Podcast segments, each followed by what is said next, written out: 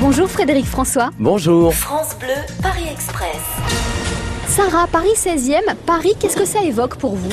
Ah, Paris, pour moi, ça évoque mon premier voyage. C'était la première fois que je quittais la, Belgique pour venir à Paris et je découvre Paris. Hein, ma première émission de télévision, mon arrivée devant l'Arc de Triomphe et mon petit vœu. J'ai fait un petit vœu. Vous pouvez le dire maintenant ou pas? Il s'est réalisé? Il s'est réalisé. C'était quoi ce vœu?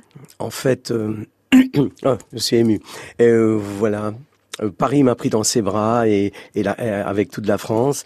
Et voilà, mon vœu, c'était que le rêve de, de mon père euh, se réalise un jour euh, en France, parce qu'il y a cette frontière entre la Belgique et la France. C'est très difficile de passer en France.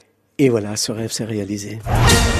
Maxime dans l'Essonne, quel a été le plus beau moment dans votre carrière? Euh, Il y a eu euh, ce 1er mars euh, 90 où l'écocatrix avait installé un téléphone dans dans ma loge. Et donc euh, moi au moment de mes sorties, j'allais vite chercher ce téléphone et j'étais en direct avec la clinique Saint-Vincent en Belgique. Et donc euh, je disais et alors et alors? Et on me disait bah euh, toujours rien. Alors je remontais sur scène, euh, les applaudissements, une autre, une autre. Et puis finalement euh, après avoir chanté Je t'aime à l'italienne, on me dit voilà, c'est une petite fille et elle s'appelle Victoria. Et le plus difficile dans votre carrière? C'est ces deux trois années où tout le monde s'est envolé, où on m'a laissé tout seul, où je n'existais plus, où j'ai sombré dans cette maladie qui est la spasmophilie, et où par magie, là-haut, on m'a dit non, toi, tu ne peux pas.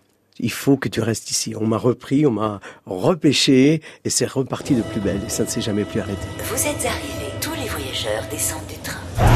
Merci Frédéric François. Merci à vous.